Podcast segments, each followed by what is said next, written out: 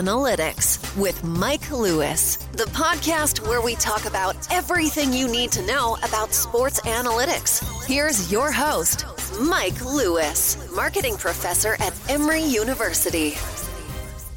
Welcome, everyone. Welcome to the Fanalytics podcast. My name is Mike Lewis. I'm a professor of marketing and analytics at Emory University, and this is one of these episodes where we're not going to be particularly academic, but the nature of the discussion is it's going to be casual language to describe an academic topic because what I want to talk about today is essentially the cultural meaning of the Super Bowl. It is February 1st, so we are in Super Bowl week, kind of the, uh, I don't know, in, in some ways, the biggest sports week of the year in America.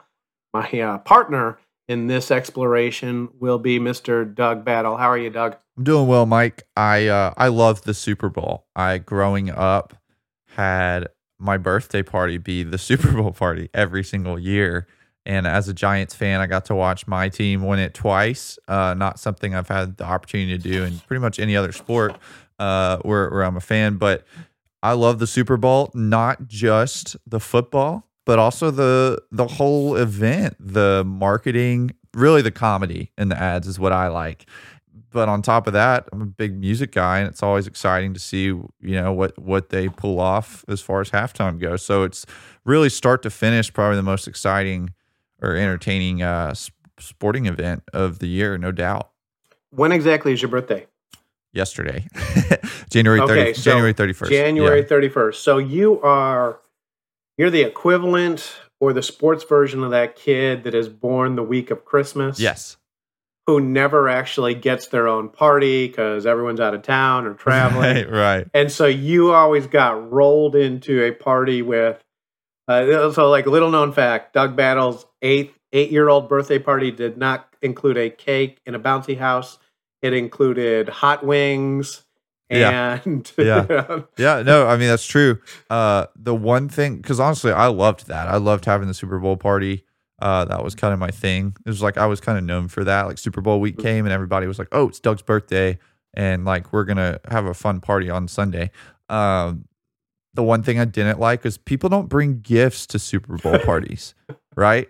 And so like every other boy's birthday party, every parent would have their child bring a twenty dollar gift card to Toys R Us or yeah, whatever, GameStop. Oh, oh GameStop. okay, but to, to clarify this, so I'm assuming what was happening is your friends were invited to the house to watch the Super Bowl. Yeah. So you had you were not getting gifts, but there were a couple of cases of beer at everyone at like your you know third grade birthday party, right? No, that's actually not the case. okay. yeah, uh, that's not the case. Uh, if you ever meet my parents, you'll understand why. Um, okay. Yeah, but no, we just it was clean fun. But I will say this: we probably had the most rowdy, dry Super Bowl parties you've ever seen. You take 30 11 year olds and you put them in one room and we would like move the couches we would move all the furniture and we would play football inside and like tackle each other into the walls. I mean it was it was pretty brutal but we and then we did this thing where uh we would like send a group text around to everybody except one guy and be like when the clock on the game is in the second quarter and it hits like 11 minutes and 47 seconds we are going to dogpile andrew. And uh and so it was always super rowdy um, we but I was the only one that was really interested in the games. I think. I think everybody else is more interested in everything else. But I think that's a little bit of a microcosm of the Super Bowl in that um, while most viewers probably aren't focused on dogpiling each other, they are. I, I, would imagine the majority of Super Bowl viewers are probably less concerned with who wins and uh, what happens as far as the football is concerned, and it's more of like a cultural obligation to watch the Super Bowl. Yeah, I, well, I, I, think you're dead on that. It's kind of it's it's a perfect it's a perfect example for what we're talking about. It, yeah. It's your birthday, but your bar, your birthday starts to get rolled into and becomes one with the Super Bowl. And right, uh, I can imagine in like your grade school and junior high that it's like, yeah, Super Bowl week. It means we're going out to the Battle House. Yeah. and we're gonna you know play football in, a, in his living room, and it becomes in. and, and I think there, there's kind of something critical here that it becomes an, an annual event. Yes. Okay, and so when I think about the Super Bowl, you know, I, I come back to look. Th- this the Super Bowl is something that I think of as sort of a, a, very original American holiday. Mm-hmm. Okay, but it's an American holiday that is not built on uh, remembering a past leader or remembering you know veterans of foreign wars. It is a holiday based on sport and marketing. Yeah, it is you know, and it and let's just say on the sports side because I think you know the NFL is the big dog of American sports. It has long been the dominant sports. I don't know when it kind of crossed the line and became a bigger deal than Major League Baseball but it's probably in the uh, it was probably the transition point was either in the late 70s or the the early 80s and I, I think part of this the story and it's kind of an interesting one is that is part of the NFL's dominance because they have the most important sporting event right? Yeah. Versus how much of the NFL passing Major League Baseball was because of the Super Bowl right, right? and so it's like almost like a chicken and an egg type um, type situation, yeah. but it's definitely something that every year all the attention is on the NFL. So it becomes sort of a virtuous cycle if you're running that business that this is the key sports moment in America. Yeah. One interesting thing about the Super Bowl to me is the Super Bowl. Uh, a lot of what people talk about is advertising the the actual television ads. Um, how many ads have we seen for the Super Bowl this year?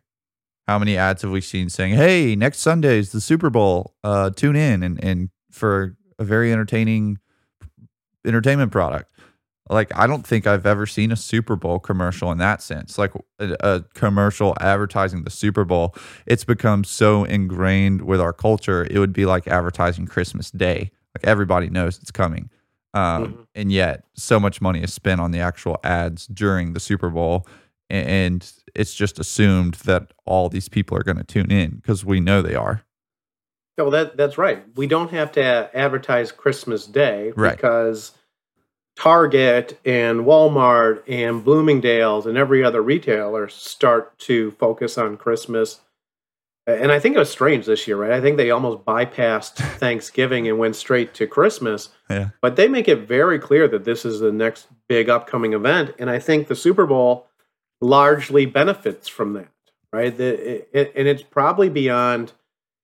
Look, there is no massive hype when the NHL finals are on, but there is. I would guess you go to your uh, your your local grocery store. It doesn't matter which one of them. That there's going to be a massive display or oh, multiple yeah. displays in there that feature uh, beer and Doritos, et cetera, et cetera. Yeah, and they got the little bakery cookie cakes and cupcakes and I mean everything balloons everything when you walk in in the grocery store is Super Bowl themed right now. Um, just like when it's Christmas season and you know I guess I was going to say when it comes December but really when it comes October you walk in in the grocery store and you see um, a Christmas tree and you see some Christmas cookies and the like. You know, you mentioned the advertising, and the Super Bowl is long been known for the advertising, and I'm yes. gonna, I'm gonna, I'm gonna be honest. I'm not a, I'm not a huge fan of watching the Super Bowl. The hype, the hype kind of wears me out. Right? I'm not one of these yeah. guys that uh, is, is going to sit down and watch the pregame from I don't know when the pregame starts. Let's say it's like two o'clock in the afternoon. Right? It's something something kind of ludicrous. Five hours of pregame going into the game. But the Super Bowl was always known for being a game where people did not switch away from the ads, where people were almost more glued to the advertising or than, than frankly the game for some segment of the of the of the of the folks watching. Uh, this year, the advertising the advertising associated with the Super Bowl has been a little bit different. Um, in general, Super Bowl ad rates almost always seem to go up and up and up. They always set a new record every year. Yeah this year that has gone back a little bit with uh, 30 second ads dropping from 5.6 million uh, to 5.5 million in uh, 5.5 million this year. Um, and a number of prominent brands like Pepsi and Coca Cola and some of the others dropping out. So it's a, it's a little bit of a different this year. It is, uh, but I would imagine anyone that is advertising come Super Bowl Sunday uh, is going to bring their A game, is going to invest quite a bit of resources into that um, into that advertisement. I worked at an ad agency for a short stint back in the day, and I remember that like getting a Super Bowl ad for one of our clients was the holy grail of like achievements in in the ad world. That was um, that was a huge goal and and something that um, you know every ad agency I'm sure strives for and, and plans because this was years out from or this was a year out from the Super Bowl when we were we were beginning to plan an ad or an ad campaign um, that was Super Bowl related. So so I think let anyone me ask you yeah let yeah. me let me ask you a question about that because one of the things that struck me is the Super Bowl ads are an opportunity to you know not just sell dishwashing detergent right it it almost seems like it's an opportunity to be much more creative to make a short film. Is that yeah. the mentality within the? It's like, hey, suddenly I get to be a film director. Yeah. Uh, well, first off, I wasn't in the creative department um, of this particular agency, so I wasn't super involved. Like, it wasn't even my client um, where this was going on. I was just aware and and kind of interested in it. As a sports fan, I was really interested yeah. In uh, what was going on because this was an agency that went on to do work with Buffalo Wild Wings, and obviously they've been pretty famous for some of their sports related ads. So I'm not particularly, or I wasn't particularly involved, but I will tell you this. Well, but just the vibe. Yeah, yeah. I'll tell you this: yeah. the yeah. I mean, the structure of the agency, the people working on this were in that creative department, where they are people who, in college, were studying film, who were learning to be filmmakers. Um, some of whom have worked in in Los Angeles and in in Hollywood um, on film sets. And so yeah, there there definitely is this like once we have that budget, we can really make this feel larger than life. Feel not like a commercial, but like an mm-hmm. experience, like like you're going to the movies for this. Um, so yeah, absolutely. I think I think that's absolutely the goal for a lot of these brands. Uh, you see that every year with like Doritos or, or you know, they just go way over the top. Do any uh, do any past ads kind of stick out to you? And yes, I think it's almost an unfair question to ask because it's to me it, it kind of it kind of all like goes together, and I you know I, I almost associate and this this is you know kind of a key thing with consumers. I almost associate every famous ad with the Super Bowl, whether or not they actually started. Yeah, like if you ask me if you know the especially things like Budweiser ads, right? Did what's up or did the the frogs did they originate in the Super Bowl? You know, I, I would absolutely guess yes, just Usually. not totally sure that it's accurate. So, what's your yeah. uh, sort of what's your kind of memories of yeah um, impactful artistic? So ads? I'll say this: I would struggle to remember uh, which ads I liked the most if I had not worked at that agency, but it was actually a responsibility of mine uh, to to write up on that Super Bowl, which campaign was the most successful in my opinion, um, and, and, to kind of spark the imaginations of the other advertisers in in the building um, with my write up. And so, which I, I feel like I made that sound like more responsibility than it was. But the ad that stuck out to me was the Tide. It's a Tide ad. Ad. I don't know if you remember this. This is 2018. Um, the guy that plays Hopper in Stranger Things. The he, he had just blown up that year um, because of Stranger Things. He's just kind of dad bod, every man actor. Uh, was in this ad, and they would start the ad like it was a beer commercial. Like they would always have a cliche, and they would have the beer commercial, but then they would draw attention to the fact that all the clothes in the ad were clean, and then they would say, "Wait, this is actually a Tide ad." Um, if it's clean, it's Tide. And so they had a series of commercials throughout the Super Bowl, maybe one every quarter. One's a beer commercial, one's a cliche car commercial, one's, and the bulk of the ad was advertising something else, but it was generic and you could tell something was a little off. then you would find out it was a Tide ad.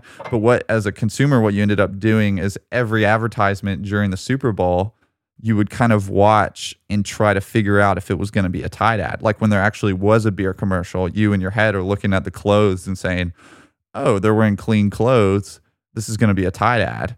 um, and then it wouldn't be. It would be a Budweiser ad. Uh, but in your head, you still have that message of if it's clean, it's Tide. So that was probably my all-time favorite because I thought it was like really clever. Um, I also thought it was funny. Like I thought it was a, f- a funny twist on uh, Super Bowl ads, kind of taking advantage of the the common themes to draw attention to their brand and getting maximizing their investment, maximizing their uh, ROI, so that really they're paying for four ads, but really there's a hundred ads that serve their purpose mm-hmm. and that make you think about Tide. You know that that's a that's a really good solid point about the nature of how Super Bowl advertising is a little bit different um, in that it's not just it's not just putting an ad out there to impact people. The advertising is part of the story. Yeah, and you know so you know the, there there's there's pre-game hype related. I mean, think about how crazy this is, right? There's pre-game hype relating to the advertising. Right? It's like, oh, you know, Cardi B is going to be in a Pepsi ad, or you know, you know, oh, they're going to do a, a, revisit or a tribute to the iconic Cindy Crawford ad. Yeah. It's like so. So there's all this stuff. You know, you, the advertisers are actually getting free coverage, and then the day after the Super Bowl, I think every marketing club on every college campus has to get together. Oh yeah, and do a rating of the ads. Oh yeah, right. And and you know, probably fifty percent of the years year years, I'll get a call from a journalist saying, Well, what did I think of the ads? Who won the Super Bowl? And so, as you're telling me this story about Tide, that sounds like a really kind of interesting approach to, like you're saying, not just have the Tide ads, right?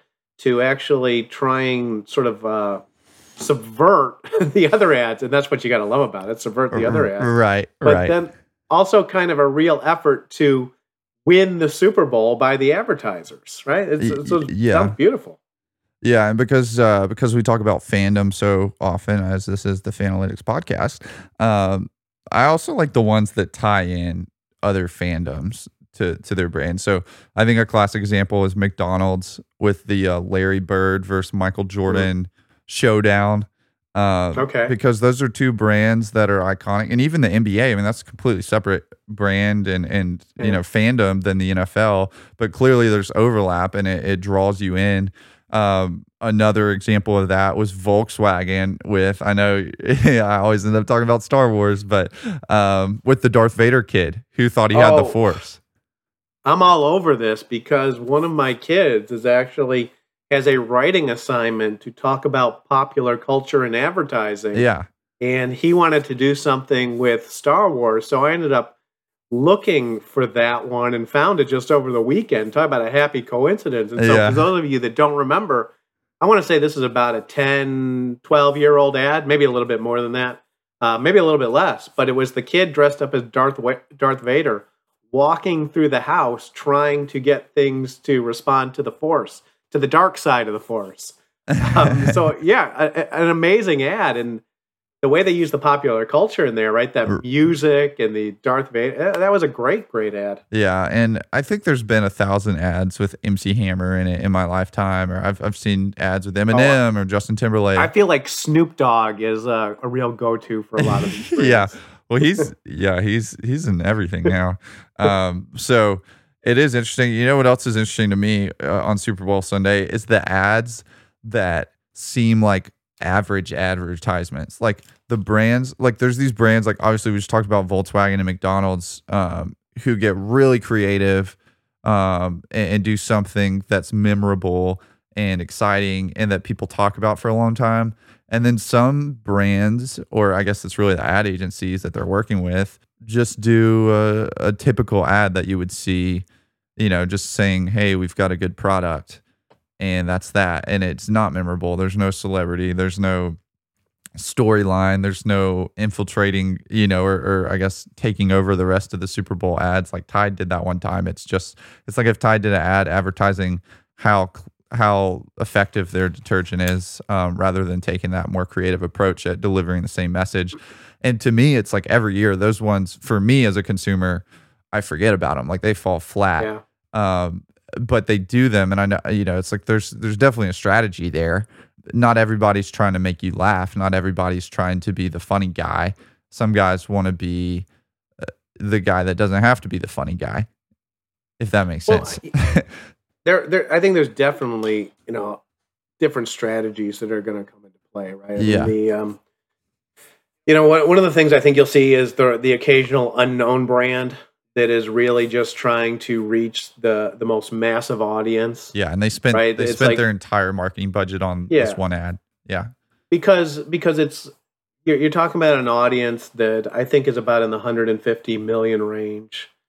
Uh, and so this is an opportunity to reach essentially half of America, and it's it's a venue where because the of the event nature of the the of of the game that people are watching it. So you know you've got an internet startup. I, I think you know I want to go back, and the, this is where the memory gets fuzzy. Of you know the the monster.com job board advertising on the Super Bowl, right? Yeah. Doesn't really make a lot of sense. Maybe the ad wasn't all that creative, but hey, now half of America is paying attention and they're watching this. Yeah, that's so, I mean, like that's like GoDaddy's the same thing. I remember because they yeah. used to have ads that were like borderline X-rated, um, or they would tease something that was X-rated, and I thought it was a site for that type of thing.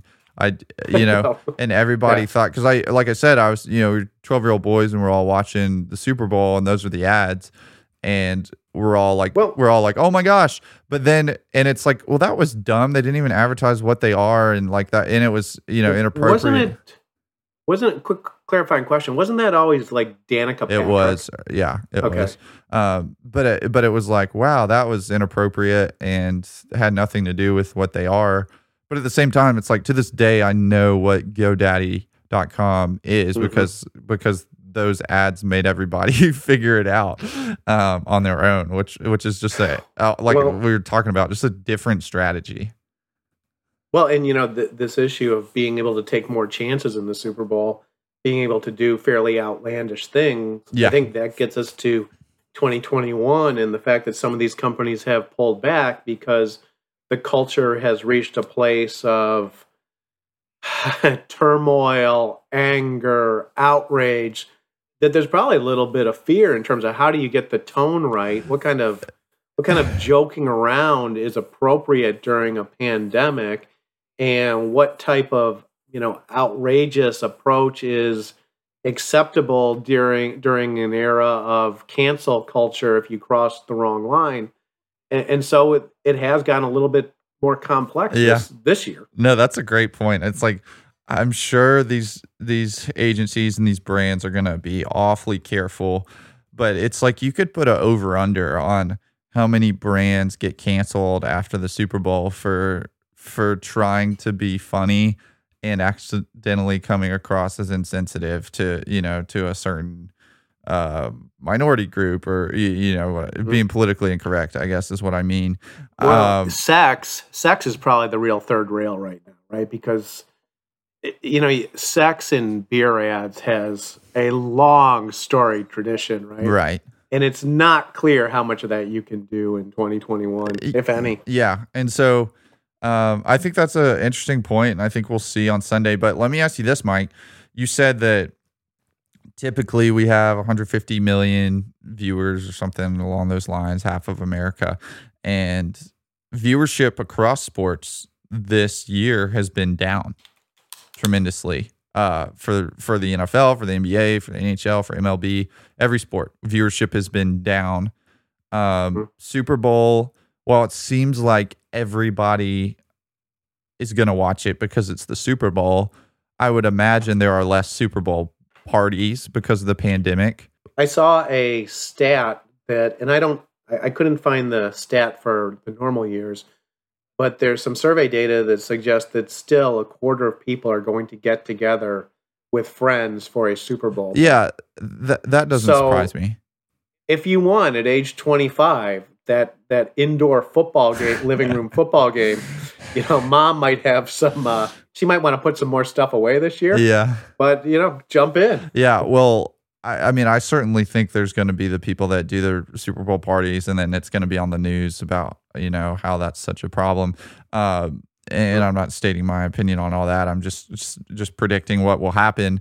Um, but nonetheless, I would imagine it would be quite a bit less gatherings this year. Yeah. Um, which on the one hand, it's like, well, there might be more televisions on because if all those, you know, if the 30 guys that used to watch it in my house every year, instead of watching it on one TV or watching it on 15 TVs or 30 TVs, then the viewership would technically go up.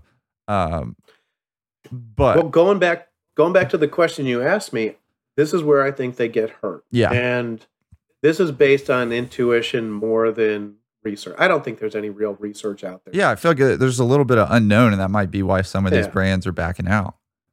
But I do think, you know, I'm going to keep using this word that, you know, the Super Bowl is an event. Yeah, And when you're watching it at home, that event status is gone. I mean, when you're going out to someone's house, I the Super Bowl is either number one or number two in terms of food consumption. Yeah, Um, I, I think it used to be Thanksgiving, and then the Super Bowl passed it. And in a normal year, you'll see all sorts of uh, sort of pregame coverage from places like Papa John's or Right. Buffalo Wild Wings because these are the biggest days of the year. You know, you add, you know, getting together with your friends, food, alcohol, suddenly everyone's in. You're sitting there at home on a Sunday night alone. I mean, it starts to sound pretty desolate, right? Are you going to crack open three beers and order a pizza, or are you going to start watching the game? Maybe go, God, this. You know, here, here's kind of the danger in some of this. Is the Super Bowl experience, the game itself, the the quality and the humor of the ads, the halftime entertainment, are these things all better because you're doing it with alcohol and with your friends? And if you're doing it alone, right. does it kind of drop off sort of sort of sort of quickly and the ratings really kind of diminish throughout the night? Yeah, well, um, there's a couple things about the Super Bowl that that are interesting in, in that aspect. Um, it is unpredictable. Like if you're buying a fourth quarter ad in the Super Bowl, you could be buying an ad for the most iconic game in football history Mhm. and the most exciting football when everyone's on the edge of their seat and they're watching every second of it. Or it could be a 68 to to 3 blowout and people who watch for the football have lost Mhm. interest or people as a whole are going to lose a lot of interest. I mean, just looking at large numbers, uh, there's going to be quite a few people that tune out in that scenario. And, Or leave the party and go home. leave the party and go home. Yeah. So, Yeah. Um, so the, there's already a, an aspect of unknown. Um, we act as if we know, you know, the Super Bowl is always a given, uh, and to an extent it is, but there's still some years it's exciting. Some years you rewatch the whole game. Some years like you don't even remember that the game happened or never really want to watch it again because it's so boring. And the only team that it, the only fans that enjoy it are the the fans of the winning team, um, which is such a small portion of Super Bowl viewers.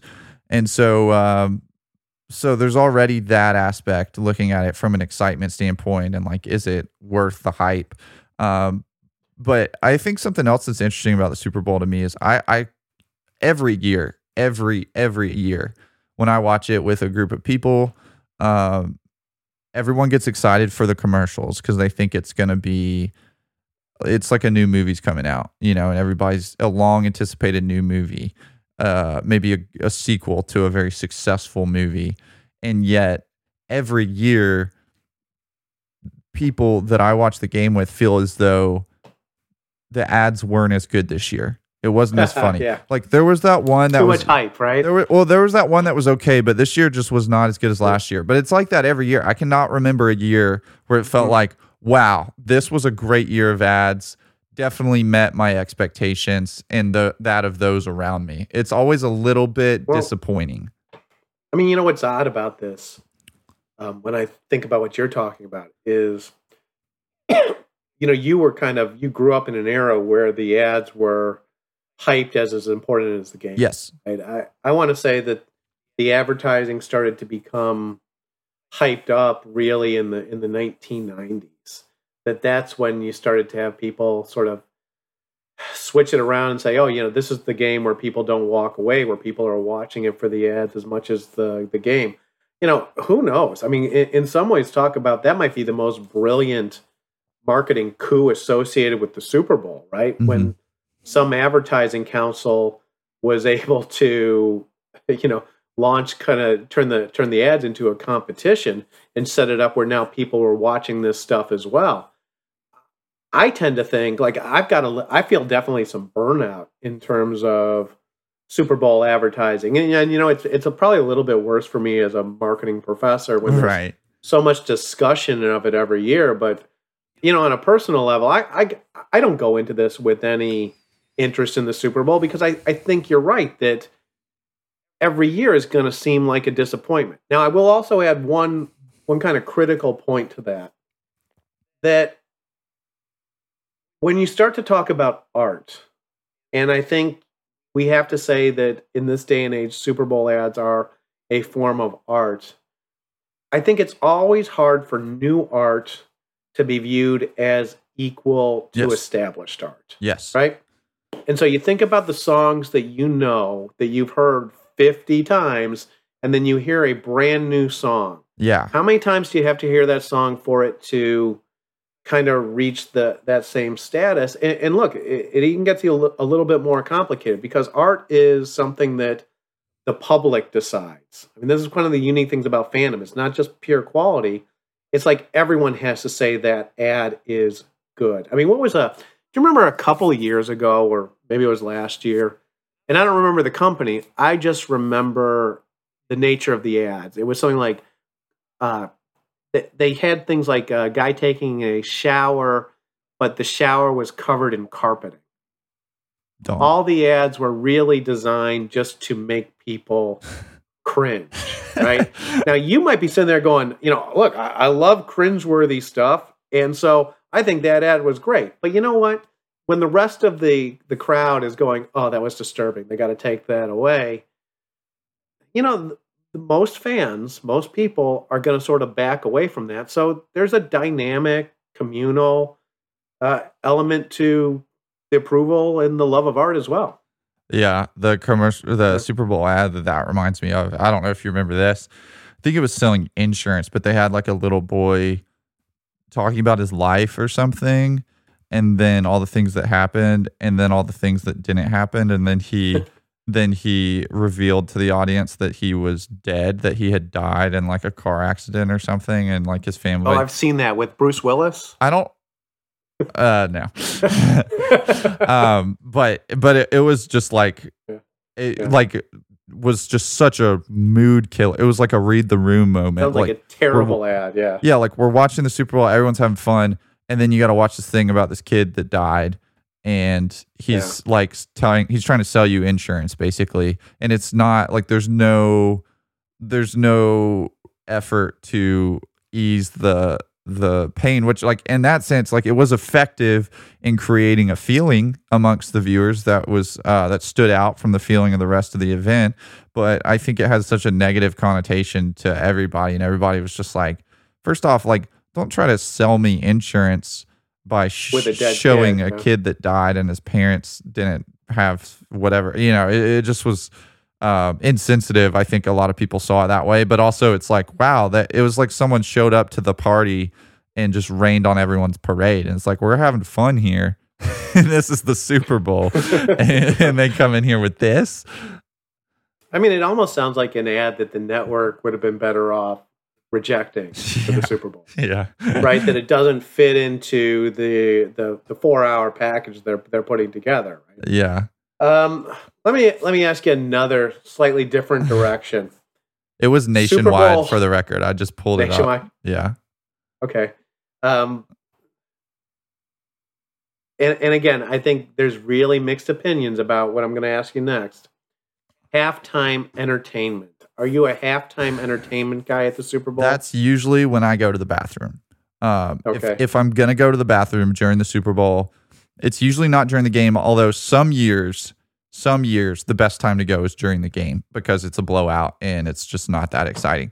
Uh, but normally, I like to watch the football, and I don't want to miss the commercials. Not because they're all good, but because there's usually like one or two that are really funny and that gets like that's part of the experience.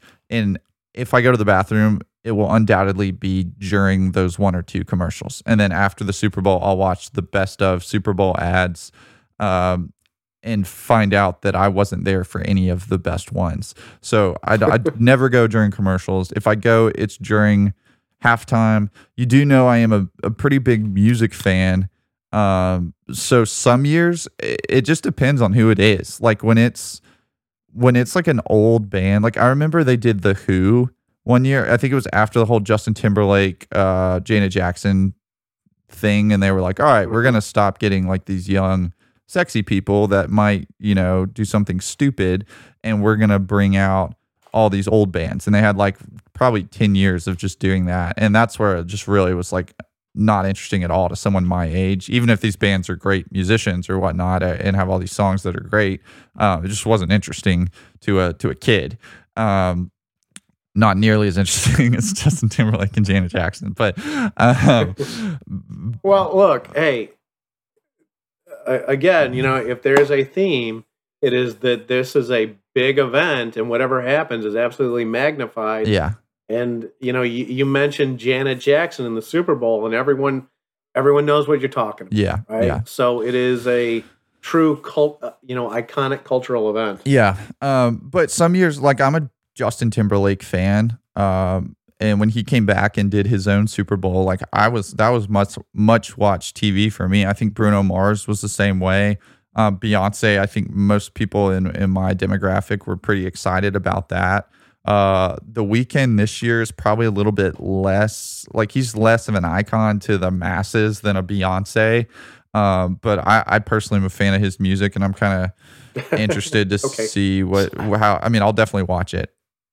Okay, so this is great to me because I, you know, I, I've pulled up a list of the entertainment at the Super Bowl here, and when you said the the Weeknd, and then started speaking about him in the singular, I, I you know that that was a little bit of a surprise yeah, to me. Yeah, that there's a there's a guy whose name not Weekend but the Weeknd. Yeah, yeah.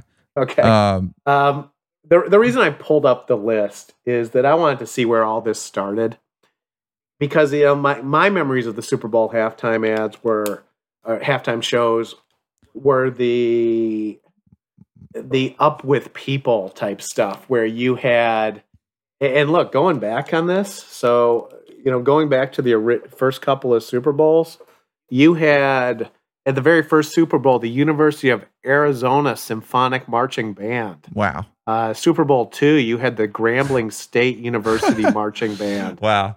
Um, Florida A and M University and Miami and high school bands for Super Bowl three.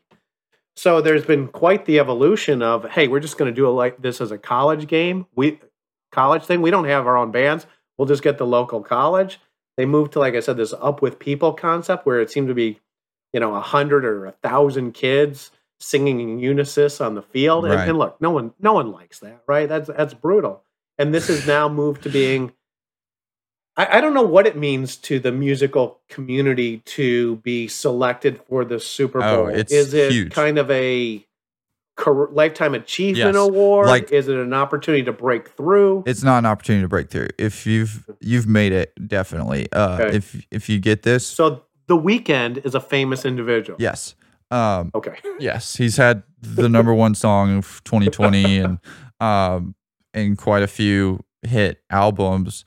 Um, I think for a musician, like for the Weeknd, he's putting out a greatest hits album this week because he knows that when he performs in the Super Bowl, that people are going to go like every year whoever performs in the super bowl if you look at the charts like if you just go on itunes i know nobody uses itunes now but if you just go on itunes after the super bowl probably 9 out of 10 songs that are in the charts 1 through 10 are going to be from the medley that was performed at the Super Bowl, right? You're essentially getting a free 30 minute ad for all of your music in the Super Bowl, where, where it's the most valuable ad minutes and screen time in the whole year.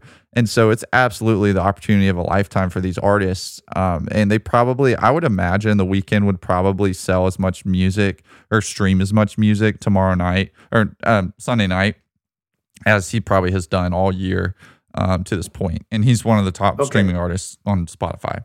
As a as a musician, and for those of you that don't know, Doug is a legit musician with musical music out on you know wherever music is available. Is that correct, Doug? That's correct. I don't know where music is available. Everywhere. I just get it from iTunes. Okay.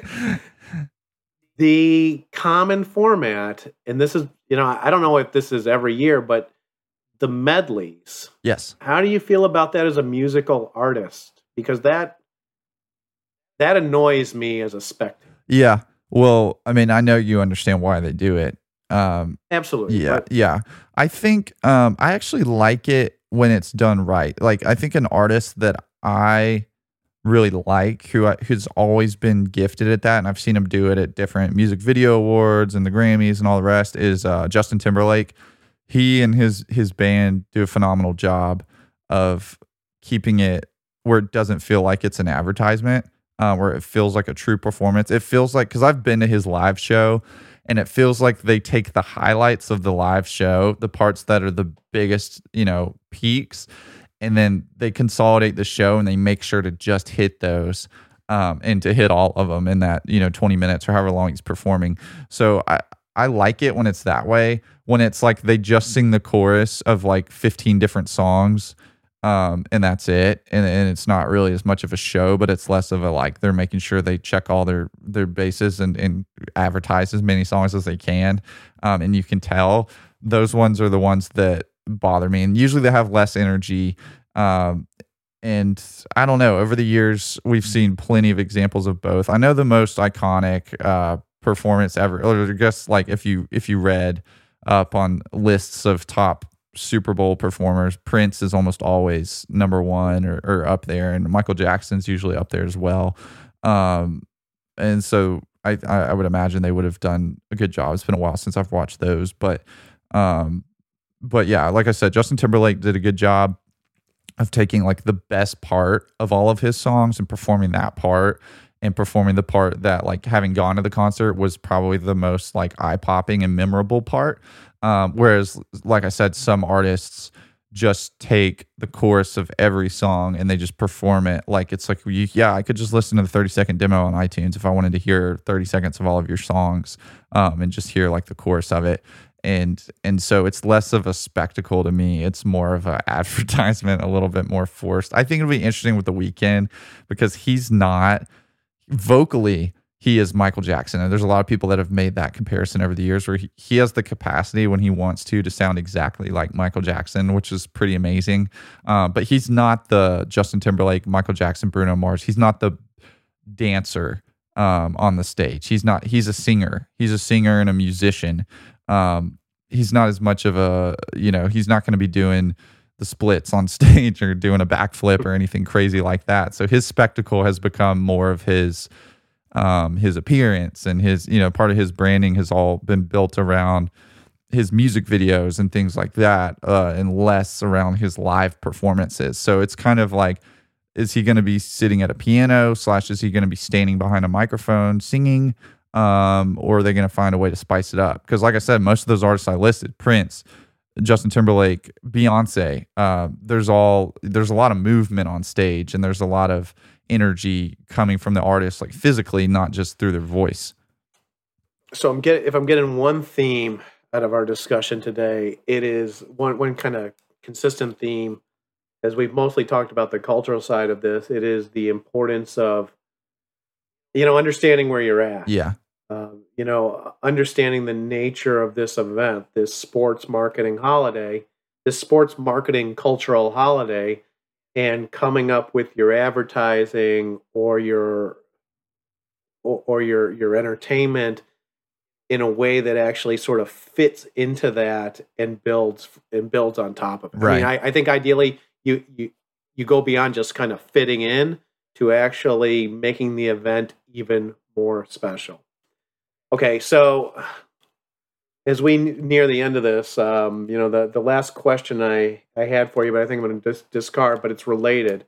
This notion of kind of what your kind of key Super Bowl memories are, because I think a lot of this has a lot of this had come has come out. I mean, the the storyline for this year really does look like it was put together by, you know, Hollywood. Yeah. The you know the the old lion trying to stave off the challenge of the the young upcoming lion to you know maintain the dominant position of the pride. Yeah, okay? exactly. So this this this is just and what's interesting about it is it's when you when you put it out there as the narrative going into the game, you understand why this game is so impactful in terms of what comes out of it. Mm-hmm.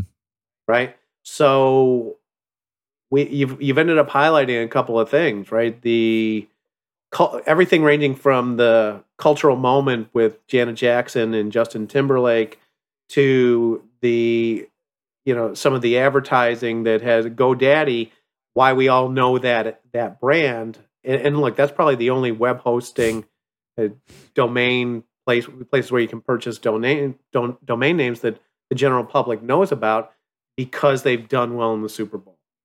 So switching back to the on-field side you know, what are your favorite moments from being a fan in terms of the the teams that have won or the the players that have had performances that are incredibly memorable and have helped those players build their brands or yeah. those teams that have built brands through the Super Bowl? Um, well, first off, as a Giants fan, I, I I can't say enough about how exciting those giant Super Bowls were for me.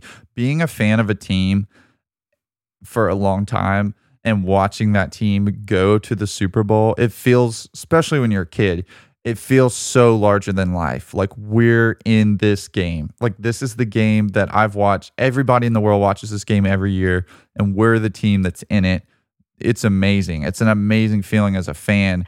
And then to go in there, uh, Giants 2007 against the undefeated Patriots, against Tom Brady, the the goat on the best team he ever played on, undefeated with Randy Moss a receiver, and you're a Giants team that barely made the playoffs, and to beat them in the Super Bowl, that feels like a movie, especially for a fan. David Tyree's helmet catch. I don't know if you remember this guy. Yeah. No, um, how can you? A yeah. miracle on on you know a desperation play and interestingly, both Doug and I, eh, we're, we're doing this via Zoom. We both did sort of a gesture to indicate the nature of that that catch. Yeah. Um, so yeah, to me, that was a David slaying Goliath storyline. Um, but it was my team as David, and so yeah, absolutely, that was the number one memory. And of course, number two for me is a few years later when the Giants did it again against the Patriots, um, and also were expected to lose that one. And those were kind of the blemishes on on Tom Brady's legacy. Um, you ask kind of. So go ahead. Let me ask you yeah. kind of a strange question in all this because it's. I would guess it's something you've never thought of.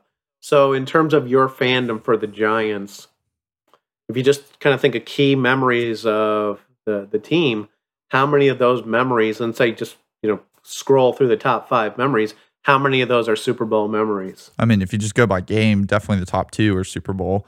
Okay. Um, as far as the moments, I would say if we're doing top five, um, yeah, I would probably say three of them those would be from those two Super okay. Bowl games. So you know, absolutely the the focal memories, right? The the the moments that became legendary. Yeah. You know, if I go back to my fandom, and I, look, I had not thought about this till the we our conversations kind of evolved here. Right. I almost go back to Lynn Swann making circus catches in the Super Bowls in the 1970s. Yeah. Kind of the, these juggling catches will be the stuff that I'll never forget. And that's going back to when I was essentially 10, 11 years of age. And so if I'm thinking about being a Pittsburgh Steeler fan, and, and it's and it's tough, right? Because it's an artificial question to say, well, what are sort of the big moments of fandom I, I think of what was it, James Harrison with the uh, 95 yard return. Yeah. yeah. Um, Lynn Swann making some of those circus catches. I remember it's this like, with the my first um, first Super Bowl. This was probably one of my big Super Bowl memories. My first Super Bowl party was Steelers Seahawks. Um, I mm. think that was like 2006 or 2000 no 2005 or 4 or something somewhere in there. Um, and it was Hines Ward and Antwaan Randle El with the the receiver throwing it to another receiver, and I think Hines Ward had a had a hat trick in that Super Bowl and was MVP. But that that's one for your Steelers right there. Yeah, and one for your Georgia Bulldogs as oh, well. Yeah, right? which of course I was young enough that I had never seen him in a Georgia uniform, and and it was just explained to me that he had played for Georgia. So it's a little bit different than than now watching players that you know I went to college with. Okay, Doug, to wrap this one up, do you want to uh, make a Super Bowl prediction? Yeah, I'll I'll go ahead and, and put one out there. Um, uh, I want I want two parts to this prediction. I want a uh, prediction on the game and then a prediction on the impact. Okay. Whatever that means to you. Okay. Um, for I'm happy to go first as well if you want. I, I got this. I got it. Okay. For the game, um, first off, let me say I think the Chiefs are far and away the best team in professional football. I don't always think the best team wins the Super Bowl. It's one game. It's not a seven game series like the NBA, like uh, MLB. It's one game. And you look at this, and the Chiefs were already down one starting offensive lineman this season. Um, lost another in the last game with an Achilles injury. So they got two starting OL out.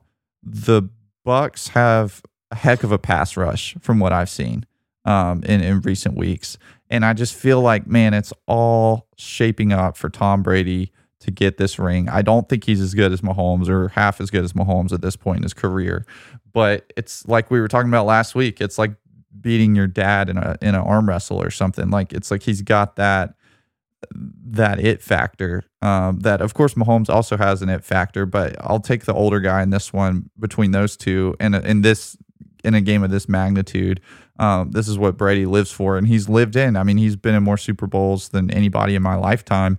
So combine that with the fact that the Chiefs' dominant offense is without two starting linemen, and they're going up against a great pass rush. I think it's going to be a good football game. I think it's going to be close. Um, but as much as I've all year I felt like yeah the Chiefs are going to win the Super Bowl. Now that Tom Brady's in it and now that the Chiefs are down a couple guys and and it looks like the Bucs are pretty healthy and and Brady's on his A game. I'm taking I'm taking the Bucs to cement the storyline that Tom Brady is the goat. Um, and this is where we get into impact a little bit. Tom Brady is the goat. Um, Belichick benefited greatly from the quarterbacks that he had in his Super Bowl runs, and there's a little bit less of a system uh, thought when, when you're thinking about the Patriots, and more of just a personnel thought.